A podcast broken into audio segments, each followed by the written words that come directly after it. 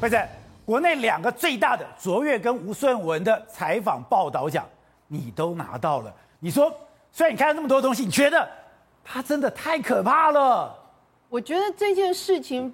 不是很寻常啊，他呃，就我自己观感来看，他不会只是一个单纯的男女之间一个家暴案，因为他所牵涉出来，尤其是呃，就是高嘉瑜自己本身的一个委员的身份存在，所以会让整件事情会认为，如果说今天他们两个在男女的一个交往上，有没有一种可能，因为他都已经被打成这样，有没有可能在受迫的情况之下，高嘉瑜行使的公务？有让这个林炳书有借机谋取个人私利的一个空间，这件事情就会牵涉到一个比较广的层面。所以我自己认为，整件事情研发到现呃发展到现在，我不认为它只是一个啊嘴巴很会讲啊骗来骗去骗来骗去，不可能。因为这么多财团，这么多的政治人物，就只因为你一张嘴，那那我拿大家那那如果是台湾人这么好骗的话，整个台湾早就已经不知道都是被中国收复到哪里去。第二件事情哦。我觉得那个四百万哦很有玄机，因为我们现在知道他可能外传他有两三千万的身价，对不对？两三千万身价，四百万也是已经是四已经四分之五分之一嘞。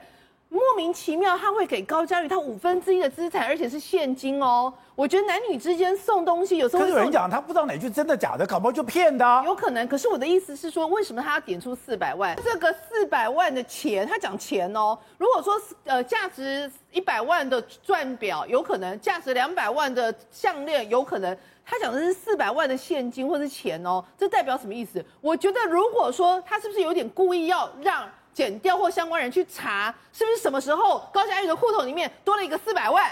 那这一笔钱是不是有一些？因为他不是一直说什么阿哥，你也有不法不法的情况。我觉得他其实搞不好在释放出一些讯号，让相关人去查这个四百万这个数字。所以那真的是威胁跟恐吓。我觉得是，然后再加上，其实我觉得确实他为什么大家想说他到底哪来的魅魅力？因为人家我看网友很厉害，网友说渣男有两种，一种是。有脸的渣男，要脸的渣男。第二种是不要脸的，他都有。你看他长得说说个实在话，一百八十一一百八十公分这样子，算是也算是长得还不错，正体面，所以才会某那么多的女立委，那么多的女民意代表都跟他吃饭啊。为什么说他是不要脸的呢？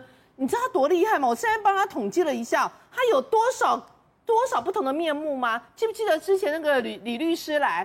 他说他要哄骗一个女孩子的时候，他可以表现出我爱猫爱狗，我去弄流浪猫流浪狗，他还帮流浪猫取动物取名字，哎，这很有用吗？很有用，一堆小女生或一些人说哇，就是好有爱心。他是爱猫人士，对，第二个，而且是接猫，接猫连接猫他都要取名字，这真的不容易。然后在第二个，他还会去不时的去显现出说我很爱我的亲人的小的小孩，什么谁的小孩谁的小孩。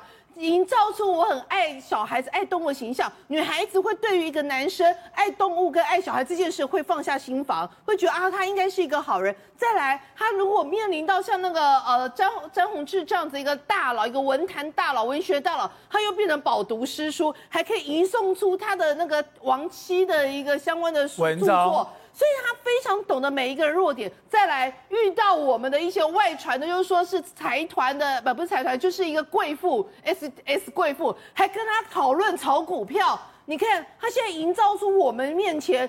又懂得诗书，又懂得动物，又爱动物，还会懂股票，还天才呢！你没有一个东西是他不懂的，所以你就会发现说，这个人其实非常厉害。这也就是为什么他可以靠一，我是不认，我是不相信靠一张嘴啦，可以为什么可以把所有这么多人全部都骗在他手上？